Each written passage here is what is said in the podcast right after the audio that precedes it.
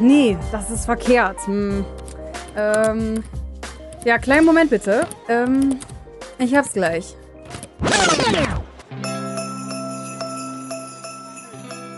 So, jetzt passt's. Dann kann's ja losgehen. Moin, mein Name ist Larissa Siewolz und ihr seid beim NWZ Podcast Lass mal schnacken gelandet. Und ich bin heute allerdings alleine vorm Mikro. Ein Gast kann ich euch nicht vorstellen, aber das hier wird auch keine normale Podcast-Folge.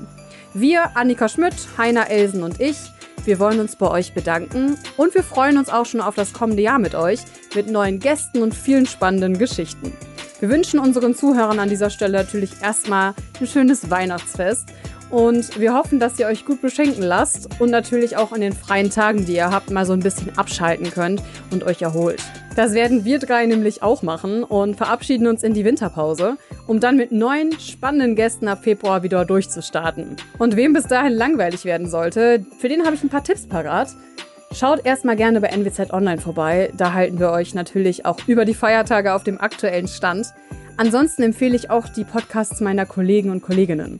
Zum Beispiel der Podcast von Julian Reusch, der nimmt euch mit in die Welt des True Crime. Das ist der Tatort Nordwesten. Da gibt's auch noch einige Folgen. Vielleicht habt ihr ja die ein oder andere noch nicht gehört.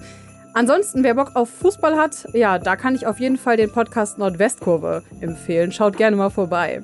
Ansonsten hören wir uns hier im Februar wieder. Und wir wünschen euch einen guten Rutsch und wir freuen uns, dass wir im kommenden Jahr wieder voneinander hören.